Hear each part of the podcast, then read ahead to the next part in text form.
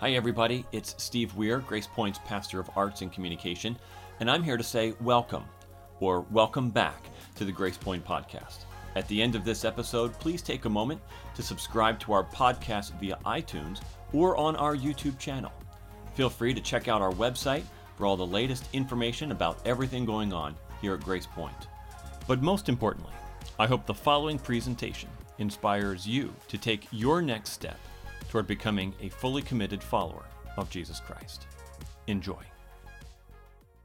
Yeah, we have, uh, we are recording these now. Every time we keep forgetting. It's like, uh, this will make us too, just good. All right, we'll get to that in a minute. Thank you.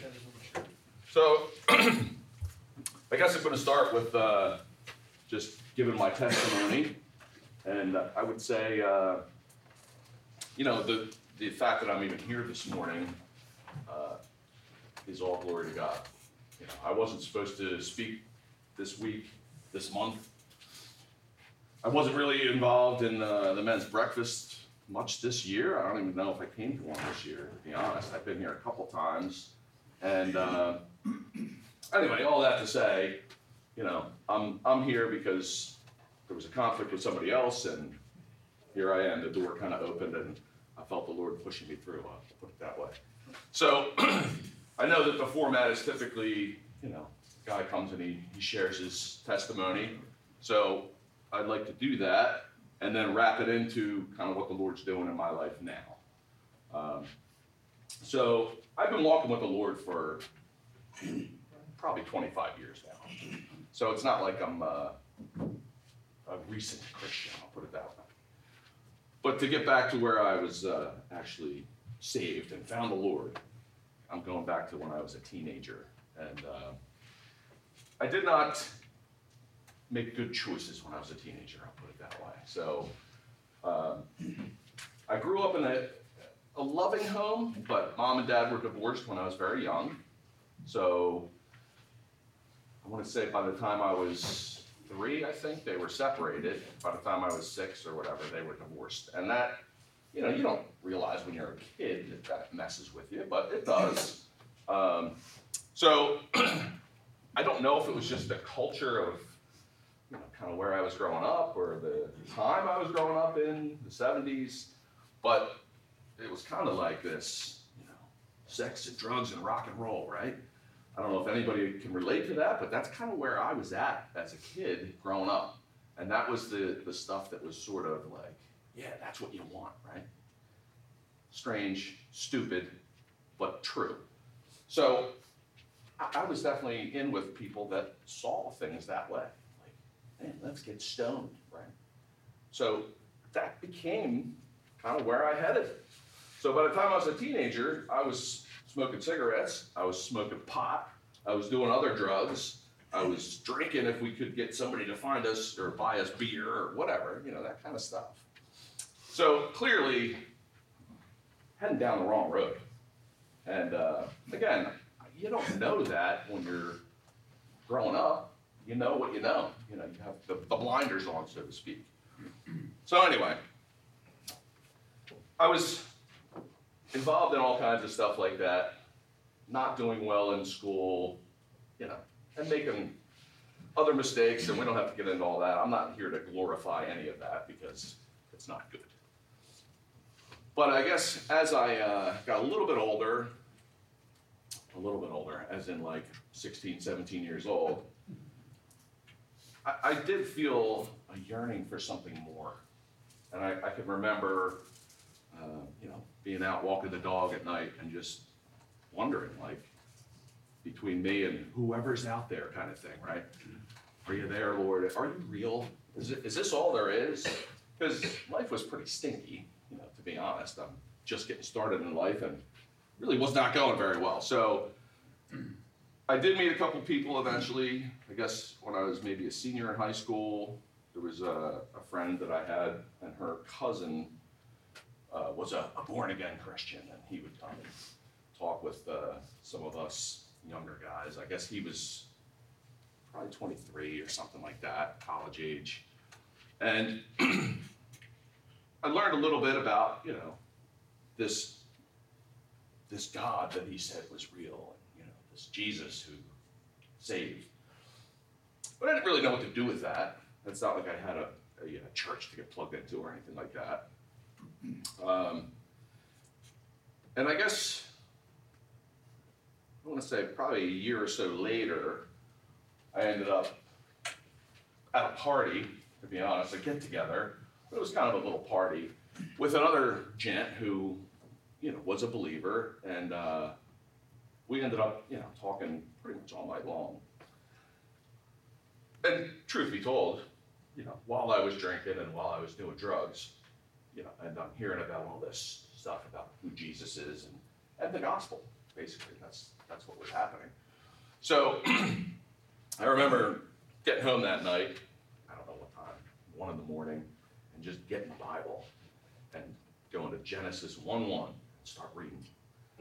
I, I don't know how effective that really was, but at the very least, something was happening in my heart, right? There was, there was no doubt that the Lord was trying to shake me out of where I was and say, hey, there's a different path here for you. Um, so I did that. Eventually, I, I did try going to some churches and, and that kind of stuff. I want to say I was about 19 at the time. And um, I knew that I needed Christ. I didn't quite know how that really all worked and fit together and well how do you go from being you know somebody who doesn't believe to being somebody who does believe? But i want to say he led me there right? And honestly i was in a truck on 332 newtown richboro road one morning. And again i was probably around 1986 i was like 19 years old. And i know that that was the moment when I was just kind of praying to myself. And I was in a truck with other guys, but I was kind of, you know, thinking about my life and all that stuff. And I put my faith in Christ that moment. And I, I immediately felt that change. Um, now, spiritually, I changed. I went from death to life, and that was a wonderful thing. But I still wasn't knowledgeable about the Bible. You know, as I said, I, I made this strange attempt when I, felt like, man, there's really something here. You know, I start reading in Genesis Psalm 1. Well, I can tell you, that didn't last very long. I was not, you know, getting up every morning and having a quiet time and, you know, really soaking in the, the word of the Lord. I was, you know, 19 year old guy who kind of occasionally had a little bit of, of stuff. And a big part of the reason why I wasn't growing is because I didn't have a church, right? A lot of this stuff is happening outside of any sort of organized place that I could be a part of. You know, I didn't have a group of guys that were like, hey, come on along and, and be with us and, you know, get closer to the Lord. So I think a lot of people fall into this where in their 20s they're, they're believers and they're Christians, but I don't know, kind of floating along, um, maybe not in the best way, I'll put it that way. So I, I, I certainly did get rid of the, uh, you know, heavy drinking or doing drugs and that kind of stuff. That all fell away, thank the Lord for that. Um, I did still drink socially, you know, that kind of thing. And kind of went through, I would say, my 20s with just a cursory relationship with the Lord. Know, occasionally I'd go to church or that sort of thing. But by the time I got to be 30, I really, uh, I guess I was really feeling it. Like, you know, still feeling kind of empty and like I wasn't fulfilled, right? Um, and I did find my way to a church, and pretty soon I got plugged in. And again, I, I mentioned earlier that was probably 25 years ago. And since then, I have been walking with the Lord. And I guess the one thing that I feel like is a theme in what I want to say today and, and in my life in general is, you know, that the Lord changed all of that, right? I went from a bad path, and I could tell you, I guess for example, there's more than a couple guys that I hung out with as a teenager that were dead before they were 25. I mean, as I said, you know, I, I'm not looking to glorify the uh, the nastiness under which I lived. That's not the point. But I, I guess I look at it as I said earlier, like when you're in a culture that is sort of moved away from being focused on the Lord, bad stuff starts happening, right? Satan's going to use that, in my in my opinion, to deceive and and move people off of looking toward Jesus and onto looking at stuff that is it's just going to lead nowhere, right? Just to misery and and uh, failure. So, as I said, that that whole culture, and there's still folks that I know, of course. Um, I'd like to say, you know, a lot of them got out of that sort of lifestyle. I don't know that that's totally true. I guess some of them have. Some of them definitely haven't. And as I already mentioned, you know, some of them you know, paid the ultimate price being involved in, in that sort of, of thing. And I could have been that guy, right? I could have been one of those guys that didn't make it past 25. But here I am. And not only am I here, but I'm blessed. I have a good life. So, and I attribute that entirely to knowing the Lord. Right? As I'm following Him, and I'm not even saying that I'm great at doing that, by the way. I am not like the poster child for, you know, I get up every day and have an hour of quiet time with the Lord and then have my evening session with Him. And I'm not saying I'm that guy. I am not perfect. I'm far from it. But the difference between, you know, living life the way you want and doing whatever seems fit to you and living life with the Lord leading you, it's just, it's not even a contest, right? I think most of you know that. But I'm, I'm here to say, I'm, I'm glad that the Lord plucked me out of that, showed me a better way, and set me on a path in life that has really just been a blessing. So, as I mentioned earlier, I did find a church when I was about 30. I ended up meeting uh, the love of my life there, my, my wife. We got married there. Um, and as Tom said, we have you know, four kids. Our oldest is actually 31. He's my stepson. And uh, he doesn't live with us, but three other kids. My oldest daughter is Ellie. She's 19, and uh, she's special needs, which we'll get to here in a minute. My next daughter is Carly, and she's 18, and then our, our little guy is Jackson, he's 11. And he was an oops. So, I believe you were laid off during that time period, right, Carl? it might be true. So, as I said earlier, I wanted to give my testimony and, and I guess contrast, right? This guy came from this, and the Lord pulled me out of that, gave me a good life, good family, right? Good home to live in, and and peace in my heart, right? That's that's been a, a great thing, obviously. But he also um, has been at work in handing a, a ministry to myself and my wife in some way. I don't know what exactly that is going to look like in the end, but he's certainly at work um, developing something for special needs families. And he's not just at work in me, there's a whole thing kind of happening here at Grace Point, and I'm blessed to be a part of it. Um, and as I said earlier, this, this kind of thing, you know, it's not like I was like, hey, Tom, I really need to get in front of the guys so I can promote this stuff that's going on at the church. Just like doors just open and things start happening. You guys may recall, um, Jeremy did a little, a little, he did a sermon want to say six months ago, eight months ago, I don't know, something like that. And it was about Mephibosheth.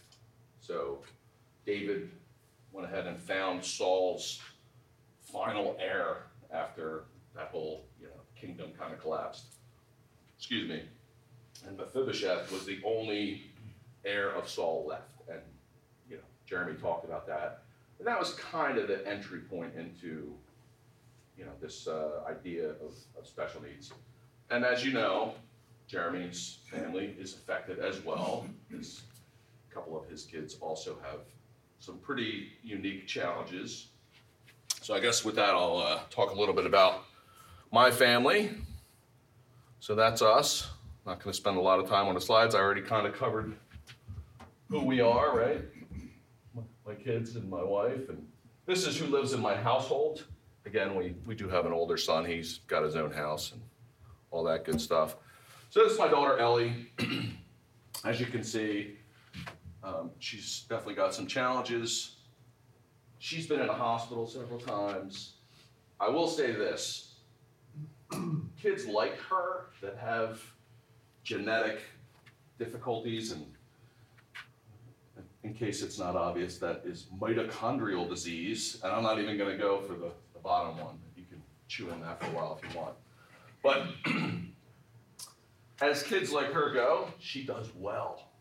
So we're really quite blessed to be in a situation where she has such difficult things to overcome physically, but she isn't having seizures five times an hour. And, you know, there's, there's kids that we have knowledge of, and my wife knows some of the families and that kind of stuff, and they struggle way worse than my daughter. So, in a lot of ways, we're, we're counting our blessings that she does as well as she does, I'll put it that way. Um, so, as you can see, she's got her, her list of stuff, right? And there's some, some pics of when we've been in the hospital with her. This one in the upper right-hand corner, it looks bad, but it's really not that bad. That's, uh, she was having an EKG, which they had to put the, the nodes on her head and leave them on there for, I think they wanted them on there for like three days. Which, like I said, it, it looks worse than it is. Some of the other stuff she's been through is, is certainly worse than that. And I'm mentioning all this kind of stuff just to kind of give a snapshot. Like we're we're an example of a family who has a special needs daughter, right? And as I said, there's just some stuff kind of cropping up here that to me is clearly the Lord saying, hey, we want to reach out to these kind of families. We want there to be a, a loving opportunity for them to be part of a church, right? Be part of a community because they're very often not. Now, this slide shows that, you know, we, we have had some, some blessed times. As I said, we are uh, far and away in better shape than many folks that have special needs kids. Regardless of what those special needs are, you know, you can see here, we, we've been to Disney a couple times. The picture that, with the, uh, the water there, we were up in New England a few years ago, in Rhode Island, having a nice little vacation. So we've gotten to do some things. I would say right now, not so much. Like we're not uh, not as able today to pick up and go. Right, my daughter's not kind of in a place where we could do that, but we have had some pretty good times to get out there as a family, which you know it does matter, and it certainly affects the other kids. So again, this is more stuff, and I- I'm I'm using a slideshow here that uh, was developed when my wife was talking to Care um, and some of it, I guess, may not be exactly on point for the men's breakfast, but I think it gets the the point across that you know we we have our challenges, and one thing I always think of when I'm talking to people about this sort of thing is everybody has challenges. So I- don't like to put the special needs family up on this, you know, pedestal like we have bigger challenges than you. I, I don't know that that's true. Everybody's challenges are big to them, right? I guess the difference that I see in the way we live is it's the constantness of the challenge. And it doesn't matter if it's because you have a special needs kid in your family or person or whatever. Like, you could have the same sort of thing going on just because you were in a medical battle of your own, right? If you have cancer and you're fighting that, then that, that can become your challenge every day. And you could wind up living that way for years, right? And so there are definitely people that have challenges and, you know, I guess that, that's just one thing that occurs to me is, you know, special needs families, they do have some unique things about them. Um, I don't know that, that they are any more deserving, uh, you know, of our care and our love than anybody else, but, but they are deserving of it in some way, right? Maybe in the same way that everybody else would, would be. So we have our life impacts. And then this, there's a couple slides here.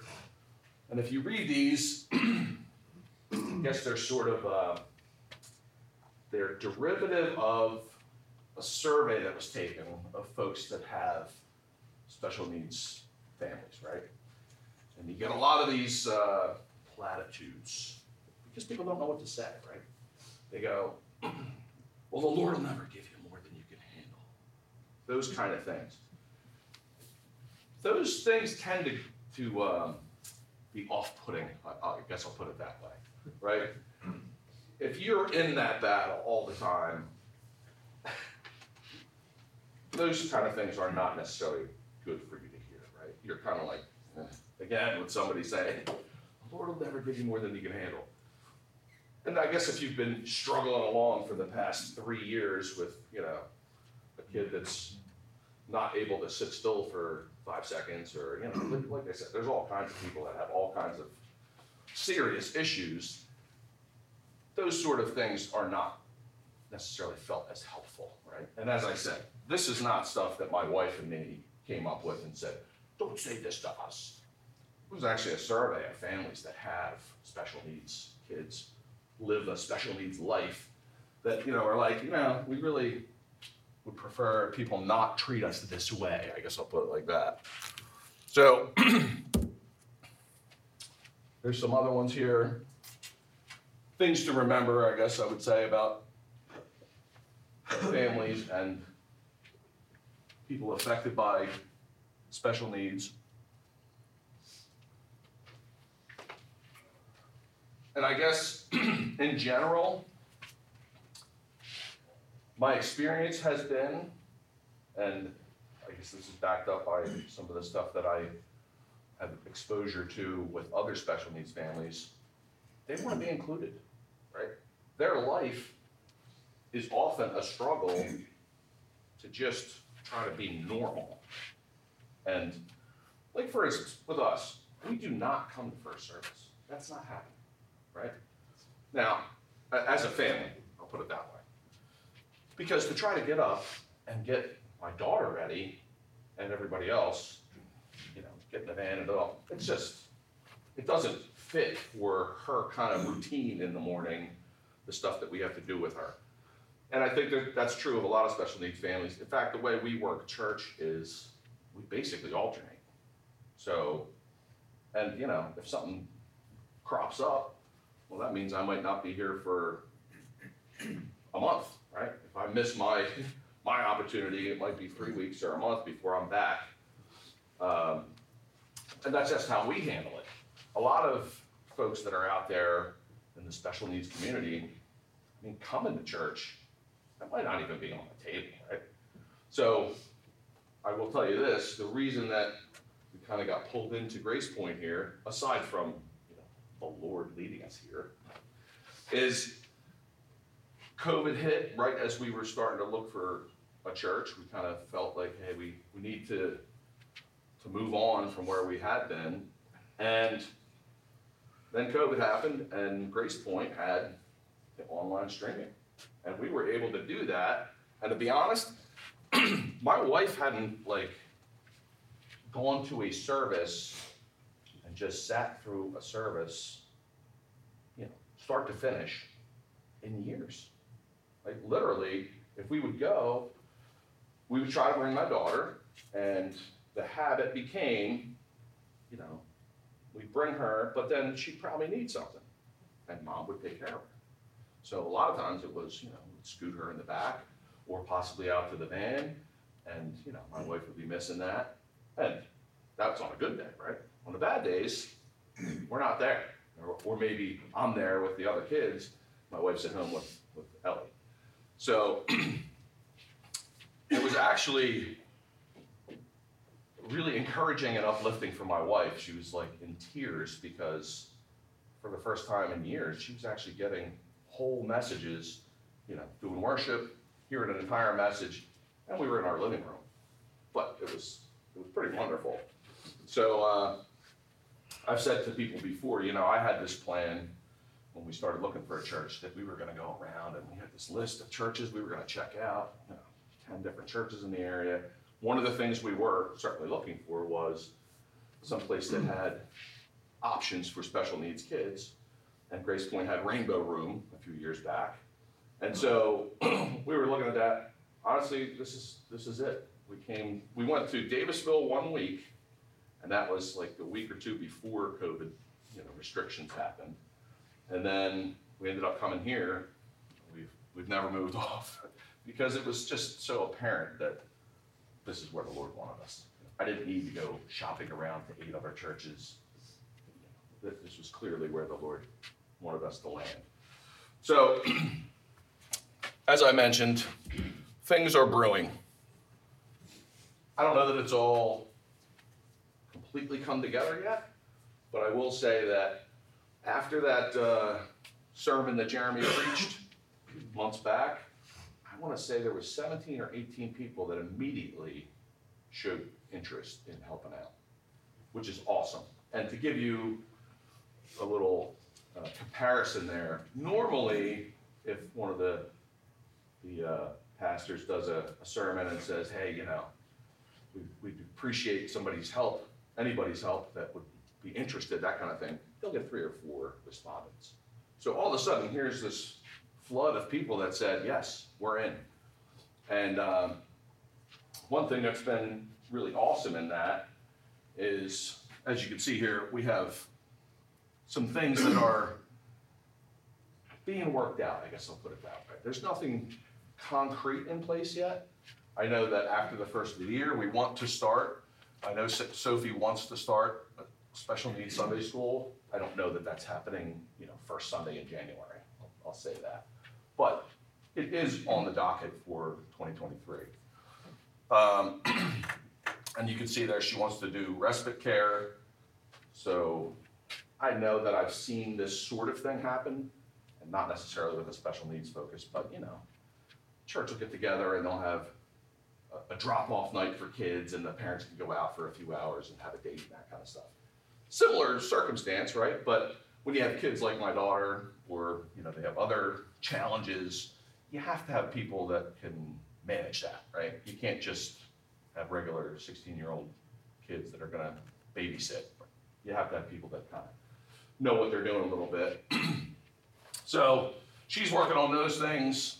Obviously, Jeremy, you know, he had the uh, the message there. He's kind of not just doing that message, of course, but coming up with a theology of disability. He's already working in the youth ministry to be inclusive. I know there's some young guys, young kids in the ministry now that are challenged. They're not, uh, they're not like all the other kids, but they're completely welcomed. So that's an awesome thing. Um, and I know there's ministry care opportunities, care team opportunities, I should say. They're working on, on a workshop. My wife happens to be part of the care team. Um, and in all of this, there's a gal who, her name is Becky. My wife has become fast friends with her. And this is one of those things that it's just obvious the Lord is putting something together here because my wife ends up meeting this, nice lady. I believe she's part of Care Team. And it turns out she used to go to uh, Calvary, Philadelphia, and she was instrumental in starting up and running the special needs ministry there. Now, I don't know that she's interested in doing all that again, but at the very least, she's a great resource. She's done all that before, and she's all in on helping to make sure that that can happen here at Grace Point. And that we have this ability then to reach out to the community and say, hey, even if you have challenges, even if your family struggles to get out of the house, we still want you to be a part of our church, right? That's a big deal. And I can tell you from our personal experience, um, finding a church that is open, that has that kind of capacity, right, to take on a family and actually accept them 100% how they are, that's not easy, right? So uh, I guess I could share. Sophie has a, a friend in a similar circumstance. I guess they have a, a child with special needs. I don't know what the, the needs are, but they drive from Levittown up to, I want to say it's like Chalfont, I think, to go to church because that church happens to be one of the few places in this area that you can actually find those sort of helps, if you will, right? If your family needs that sort of help, you can't just go to any old church on Sunday morning. It's not gonna work out too good if you do. Um, so the fact that they have that attracts a lot of folks. My, my guess is that as Grace Point puts these things in place and has opportunity for families like that, that we're gonna see an influx of, of folks because there's very few places to go if you have challenges like that in your family. Even if you just have an autistic kid who can't sit still, or maybe, you know, can't keep their mouth shut, right?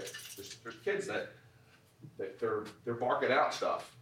And as I said, I'm no expert on the range of special needs. I just happen to be a dad of a special needs daughter. And as I also said earlier, it's clear to me that the Lord is saying, you know, here's the pathway, you should go down it. So that's what I'm doing. And uh, I guess what I would say for all you folks, all you men of the community, is what does this mean for you, right? Perhaps nothing. Perhaps you go on your way today and, I don't know, go set up your Christmas lights in your house or whatever you're gonna do. I, I don't know. But I guess I would say, if you're willing, just ask the Lord, is this somewhere that you have something for me? I mean, Obviously, in my case, the answer is yes. I'm standing up here telling you about it. And I'm excited about it. I, I know that it's gonna be good things. Um, I'm certainly excited for the fact that it'll be good for my family, my daughter particularly, right?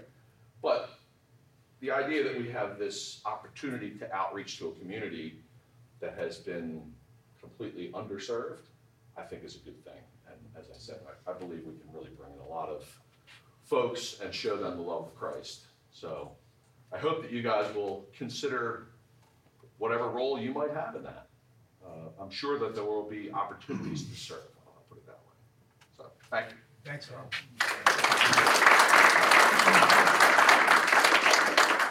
Guys, any questions for Carl?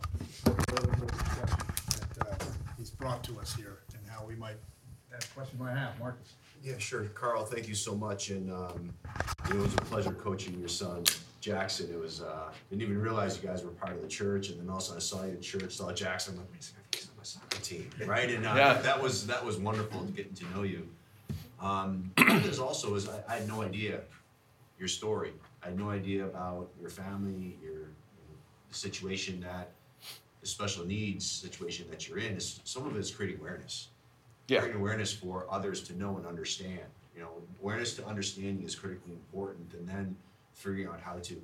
But how is how is Jackson with this? You know, a, a sibling who you know looks at others, right? But also probably, and I, I'm sharing this just based on my ignorance of not having necessarily a situation that you're in.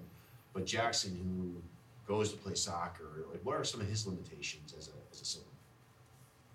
when I say limitations, No, I know uh, what how you he, mean. you know what I'm saying? I'm, I'm not treading on that one. He sees other kids, you know, I just want to understand from his perspective. Yeah.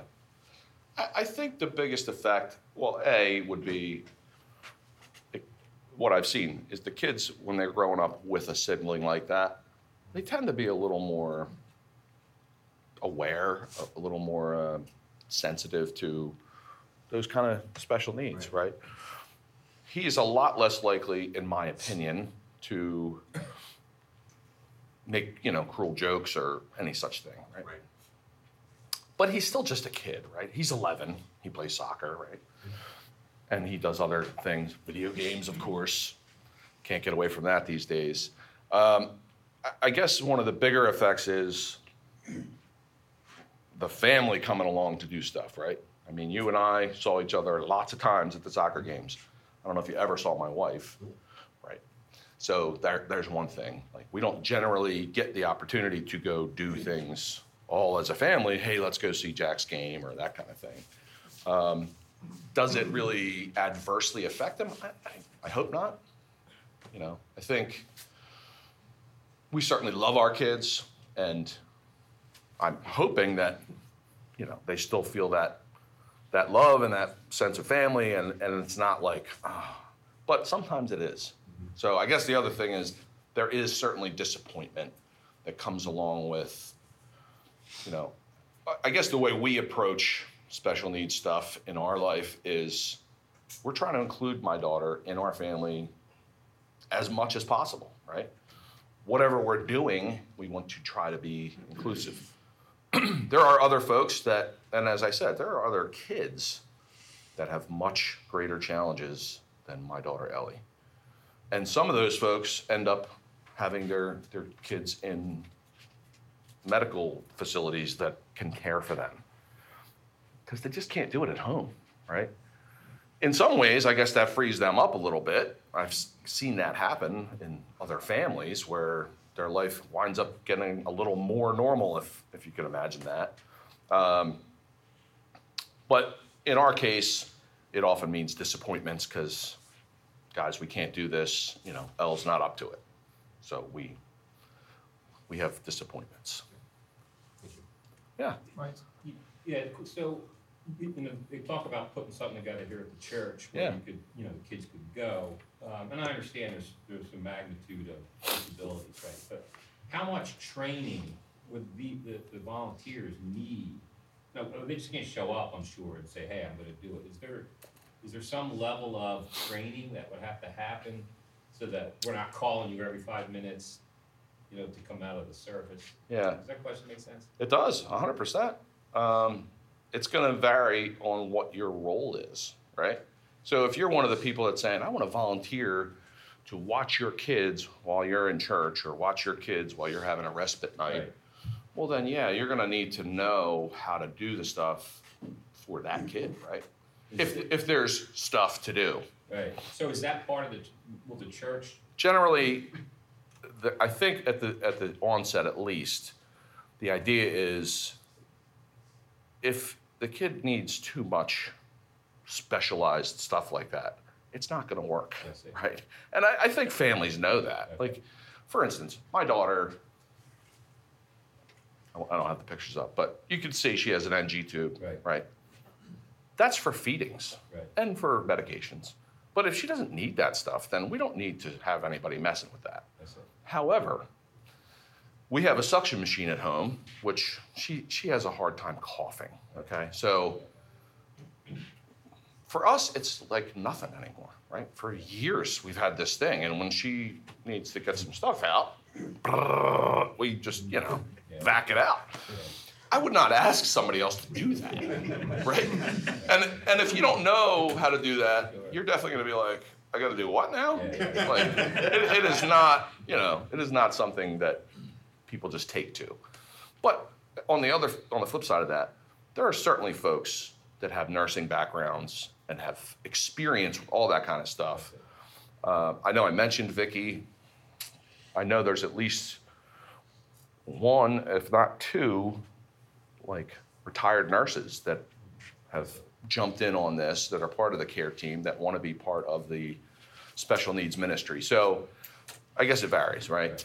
Um, and, and I'm really not, I should say, I'm not setting up the ministry. Sure. I mean, it, it's been kind of a strange thing. Like I said, the Lord's just kind of making things happen, and I'm going with the flow of it. And I'm certainly happy to be doing that, but I'm not leading it. I'll say that. Yes, sir. So I have a special needs son, uh, he lives with me, and, uh, so far, it hasn't been too conducive to, uh, having a wife. Might be a good thing, but, um, um, is it, does it affect your, your marriage at all? Does it affect my marriage? That is an excellent question, and I, I guess I would say this absolutely affects your marriage. Um, I believe the stats bear out that most special needs families wind up in divorce. That's the reality of it. The Lord's been gracious to my wife and me in that, yes, there's been added stress, but He's also led us down a path where we're actually growing together. And, I, you know, I praise the Lord for that. I, I totally get what you're saying. I don't know what it would be like if I was, you know, a single dad with a special needs child. It's got to be uh, an extra special lady who would be interested in taking that on, right? Like, you know, but it, it is absolutely a, stress, no doubt about it. I mean, I think, you know, one of the things that's hard for me personally is that, you know, when you're interacting with a family that has a nonverbal member, regardless of their level of activity, you know, it, it's, it's just like, you don't wanna say anything that's insensitive, but, you know, to say good morning to a nonverbal person or to somebody who doesn't respond well to conversation with somebody outside of their circle, if it's, uh, somebody with autism or something like that. You know, it, it's hard when you don't necessarily know the family to know how to do that, but, and so regardless of whether you're down in the Rainbow Room and part of the team that's working with them, just as church members, it, it's something that you gotta kinda like understand and, you know what I'm saying, rather than just say, well, I, I, I can't do that, I, I don't, I don't wanna upset the individual or the family, so I'm just, I'm out. You Yeah. know, Like, I, I can't even say good morning, like, cause I don't, want you know what I'm saying, like. I do, I And do. it- And it's, and I'll just say, as far as being on youth ministry staff, and Dave, and if there's anybody else here on staff, um, it has been really good, I think, for the kids, and it's not, the thing that I would say, it's not just that the kids are allowed to come, and that we as a leadership have said, okay, if there's somebody in a wheelchair, we're gonna do, you know, activities that will include them, and that they're allowed to be there. It's that they're a part of the group, and more and more, the kids are becoming comfortable with that. And there are some individuals that are very socially challenged, um, as far as, um, being included, they get past the basketball and, you know, the kids all Yeah. make them, Make not make them feel welcome, they are welcome. Yep. That- And I, it's, it's from the, it, I think that that's the amazing thing about Jeremy's influence, is that they're not made to feel welcome, it's that they are welcome. And it's been a really cool thing to see it, and it's not every kid, but there's a growing number of students in the ministry that are, are participating in that, and it's really cool to see, so I'm sorry, I did- I kinda, interrupted your question. Was there a question in there somewhere? It's all good. It- They're, obviously, they're good conversations to have, so I appreciate that. Hey Carl, uh, great to hear your story. It's kind of kind of uh, interesting that you always sit right behind me in, in the, the service and we, we get to say good morning when, when you're in the service.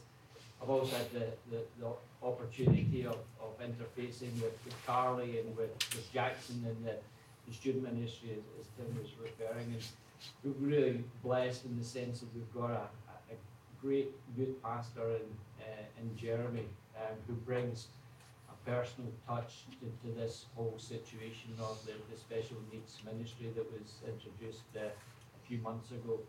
But wh- what kind of excites me this morning, I know that we've kind of talked about almost the hands-on in relation to the ministry directly within the church, but I, I see kind of interfacing with the special needs ministry, with the men's ministry. You know, we, we talked about that there's certain things that families are maybe not able to do, but I'm thinking, you know, likes of Mike and the, the team, um, who, who are able to, to maybe go to a, a, a family likes of that and to be able to help out. So I think, I think that we, we, we need to kind of broaden the look of, of how we can interface with the special needs ministry as a men's ministry and maybe other ministries. It's great that there's been interface with, with your wife talking to the care ministry.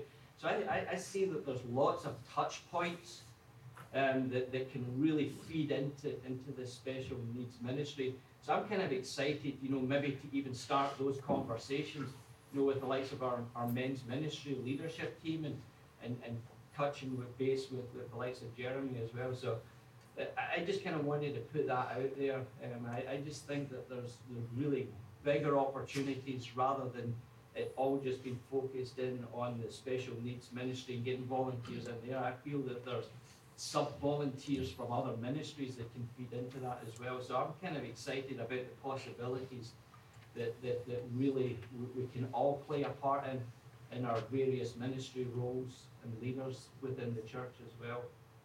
I know there wasn't a question there, but I just kind of was excited just to hear what you were saying and just some of the thoughts that were going through my head as you were, you know, as you were talking. Yeah, and I, I do want to say to that, I appreciate you saying those things. I had, for instance, up there, I had the care ministry, care team, I should say. The care team, I should be clear, is not putting together a specific care team for special needs ministry.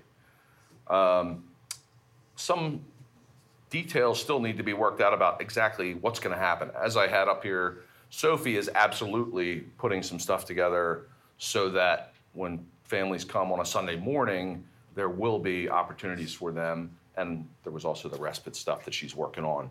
Um, how things are going to actually take shape, I'm not 100% sure. I can tell you that my wife has had some talks with Pastor Wolf, um, and I guess Dale Leader was kind of involved because he oversees uh, the small groups.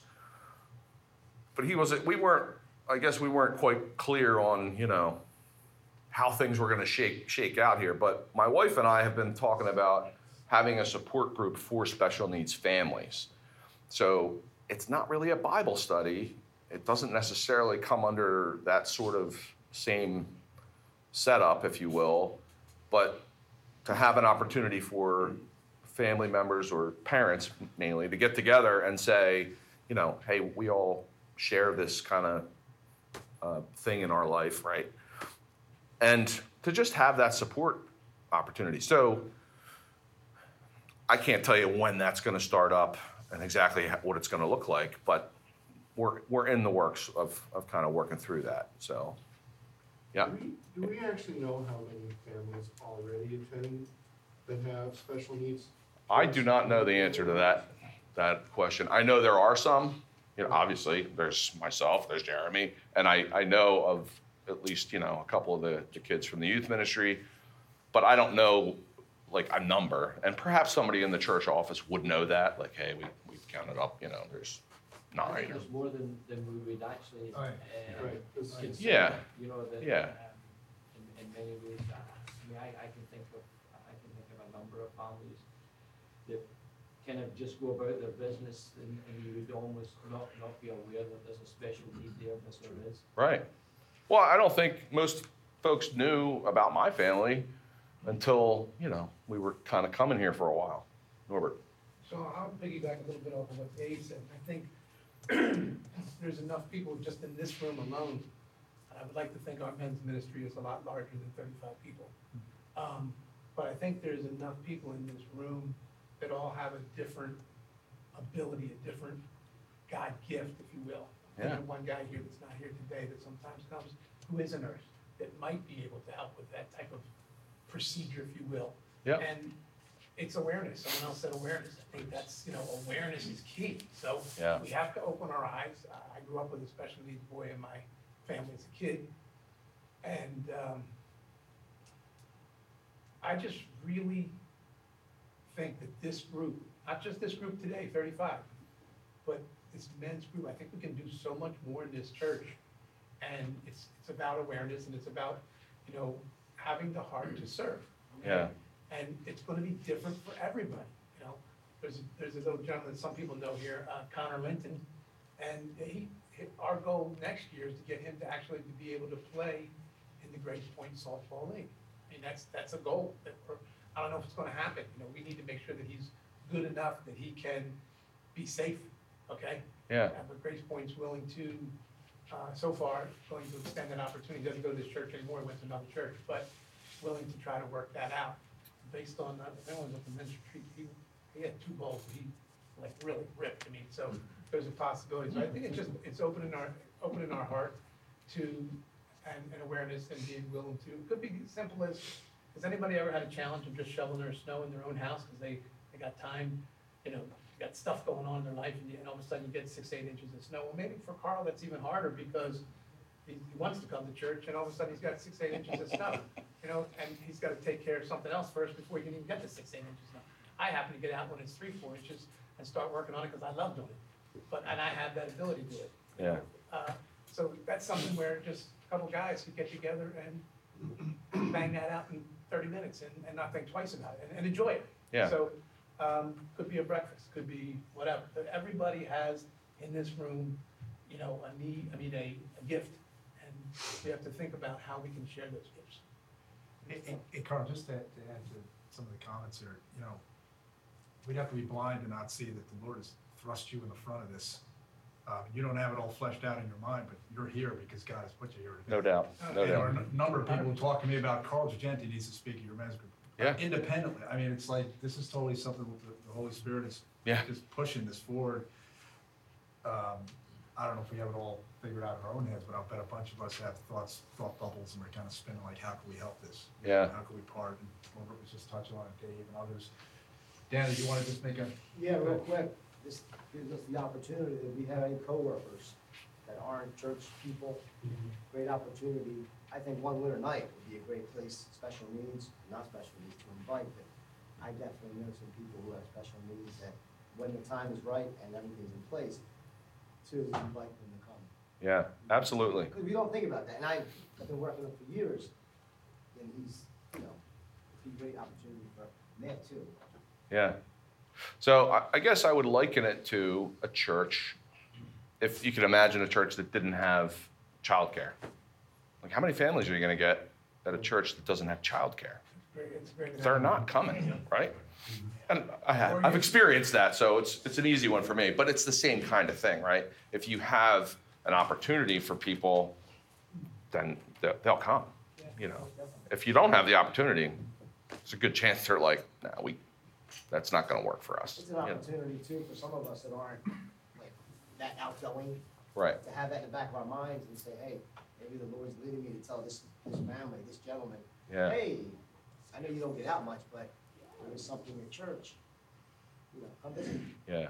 Hey, um, I know we're almost out of time. Could you put your picture of your family up? I'd like to get a picture of you with your family.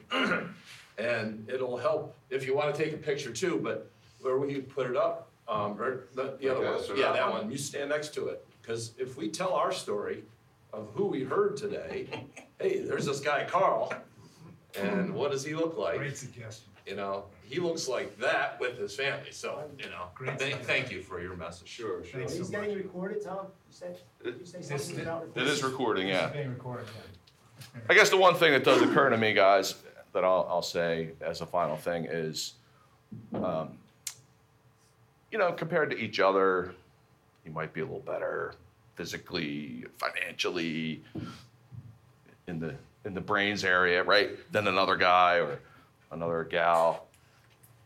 But when we're comparing ourselves to the Lord, we're all special needs. That's the reality. So. That's a good way to close right there. That's my closer.